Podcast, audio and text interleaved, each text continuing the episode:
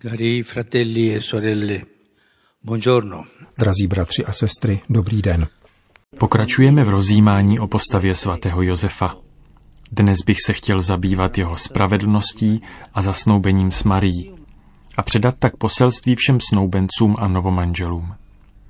Evangelista Matouš Josefa definuje jako spravedlivého muže. Poslechněme si jeho vyprávění. Říká, tak se stalo narození Ježíše Krista. Jeho matka Maria, která byla zasnoubena Josefovi, otěhotněla z ducha svatého dříve, než spolu začali žít. Josef, její snoubenec, který byl spravedlivý a nechtěl jí zavrhnout, se jí rozhodl tajně propustit. Když totiž byla snoubenka nevěrná nebo otěhotněla, mohl ji snoubenec denuncovat. Musel. A ženy byly v té době kamenovány, Josef byl ale spravedlivý. Říká, ne, to neudělám, budu mlčet. Abychom pochopili Josefovo chování k Marii, je dobré si připomenout sňatkové zvyky starého Izraele. Manželství se skládalo ze dvou jasně definovaných fází. První z nich se podobala oficiálním zásnubám, které již znamenaly novou situaci – Zejména žena, ačkoliv ještě rok žila v domě svého otce, byla považována za faktickou manželku snoubence. Ještě spolu nežili, ale bylo to, jako by byla jeho ženou. Druhým aktem bylo přestěhování nevěsty z domu jejího otce do domu ženicha. To se odehrálo ve slavnostním průvodu, který svatbu završil. Nevěstu tam doprovázeli její přátelé. Podle těchto zvyklostí skutečnost, že než spolu začali žít, Marie zjistila, že je těhotná, vystavovala panu Marii obvinění z cizoložství. A tato vina měla být podle starobilého zákona potrestána kamenováním. Pozdější judaistické praxi po tomto datu se však prosadil umírněnější výklad, který ukládal pouze akt zavržení, ale s občanskoprávními a trestně právními důsledky pro ženu, nikoli však ukamenování. Evangelium říká, že Josef byl spravedlivý právě proto, že podléhal zákonu jako každý zbožný Izraelita. Jeho láska k Marii a důvěra v ní mu však napověděli způsob, který by zachránil dodržování zákona a čest jeho nevěsty. Rozhodl se, že jí vypoví zasnoubení tajně, bez povyku, aniž by ji vystavil veřejnému ponížení. Zvolil si cestu utajení bez soudu a trestu. Jaká to svatost v Josefovi. My, kteří jakmile se dozvíme nějakou nepříjemnou zprávu o někom jiném, jdeme okamžitě do pomlouvání. Ale Josef mlčí. Mlčí. Evangelista Matouš hned dodává, zatímco však o tom přemýšlel, hle, zjevil se mu ve snu anděl páně a řekl mu, Josefe, synu Davidův, Neboj se vzít si Marii, svou manželku, neboť to, co se v ní zrodilo, je z ducha svatého. Porodí syna, dáš mu jméno Ježíš, neboť on vysvobodí svůj lid z jeho hříchu. Do Josefova rozlišování zasáhne boží hlas. A prostřednictvím snu mu zjeví smysl větší, než je jeho vlastní spravedlnost jak důležité je pro každého z nás pěstovat spravedlivý život a zároveň cítit, že stále potřebujeme Boží pomoc. Rozšířit si obzory a nahlížet na životní okolnosti z jiného, širšího úhlu pohledu. Mnohokrát se cítíme uvězněni tím, co se nám stalo. Říkáme, podívejte se, co se mi stalo, a zůstáváme vězni toho špatného, co se nám přihodilo – ale právě na pozadí některých životních okolností, které se zpočátku jeví jako dramatické, je prozřetelnost, která časem nabývá tvaru a smysluplně osvětluje i bolest, která nás postihla.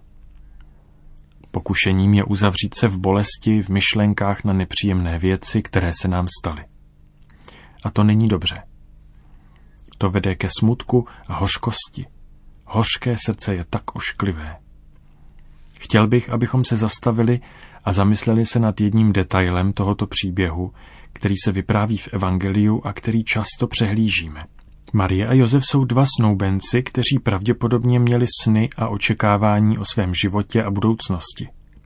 Zdá se, že Bůh nečekaně zasáhl do jejich životů a oba, i když zpočátku s obtížemi, otevřou svá srdce skutečnosti, která jim je předložena. Drazí bratři a sestry, náš život často není takový, jaký si ho představujeme. Zejména ve vztazích lásky a náklonosti je pro nás obtížné přejít od logiky zamilovanosti k logice zralé lásky. A my musíme přejít od zamilovanosti ke zralé lásce. Vy, novomanželé, dobře se nad tím zamyslete. První fáze je vždy poznamenána určitým okouzlením, které nás nutí žít ponořeni do imaginárního světa, který často neodpovídá skutečnosti. To je zamilovanost. A právě když se zdá, že zamilovanost s jejími očekáváními končí, právě tehdy může začít skutečná láska. Nebo právě tehdy přichází pravá láska. Milovat totiž neznamená očekávat, že druhá osoba nebo život budou odpovídat našim představám, ale spíše se zcela svobodně rozhodnout přijmout odpovědnost za život, který se nám nabízí.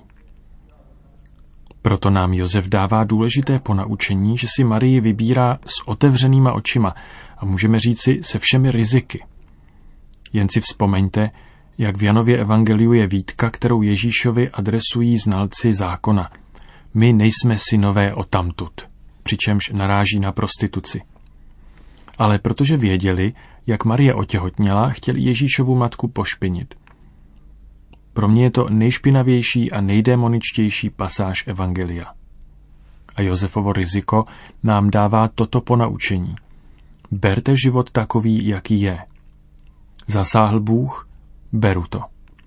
Josef učiní, jak mu přikázal anděl páně. Vzal si svou ženu, která, aniž ji poznal a aniž byla s ním, čekala syna a porodila syna a dala mu jméno Ježíš. Křesťanští snoubenci jsou povoláni vydávat svědectví o takové lásce, která má odvahu přejít od logiky zamilovanosti k logice zralé lásky. A to je náročná volba, která místo toho, aby život uvěznila, může lásku posílit, aby byla trvanlivá tváří v tvář zkouškám času. Láska páru pokračuje v životě a zraje každým dnem, Snoubenecká láska je trochu, dovolte mi to říct, trochu romantická. Všechno už jste zažili, ale pak přijde ta zralá, každodenní láska, práce, děti. A někdy se ta romantika trochu vytratí, že? Ale není tu pak žádná láska? Je, ale zralá láska. Ale víte, otče, někdy se hádáme. Tohle se děje od dob Adama a Evy až do dnes, ne? Že hádky manželů jsou naším denním chlebem, že? Ale přece hádat bychom se neměli, ne? Ano, měli. Prostě ano. Neříkám, že musíte, ale můžete. A otče, ale někdy zvýšíme hlas. To se stává. A někdy létá i nádobí. To se stává. Jak to ale udělat, aby to nepoškodilo život manželství? Pozorně poslouchejte. Nikdy nekončete den, aniž byste se usmířili. Pohádali jsme se, řekl jsem ti špatné věci, můj bože, řekl jsem ti špatné věci. Nyní však den končí, musím se smířit. Víte proč? Protože studená válka příštího dne je velmi nebezpečná. Nedovolte, aby den poté začal válkou. Proto se před spaním usmířte. Ale otče, víš, že nevím, jak se mám vyjádřit, abychom se usmířili po tak zlé situaci, kterou jsme zažili. To je velmi snadné. Udělejte toto. A pak se papež dotkl tváře a ozval se potlesk. A mír je uzavřen. Vždy mějte na paměti, nikdy nekončete den, aniž byste se usmířili. A to vám pomůže v manželském životě, všem manželům. Přechod od zamilovanosti ke zralé lásce je náročná cesta, ale musíme se jí vydat. A dnes opět skončím modlitbou ke svatému Josefovi. Svatý Josefe, ty, který si svobodně miloval Marii a rozhodl se vzdát se svých představ, aby zdal místo realitě. Pomoz každému z nás, abychom se nechali překvapit Bohem a přijímali život ne jako nečekanou událost, před kterou se musíme bránit, ale jako tajemství, které skrývá tajemství pravé radosti. Vyprošuji všem křesťanským snoubencům radost a radikálnost, ale vždy svědomím, že lásku umožňuje jen milosrdenství a odpuštění. Amen.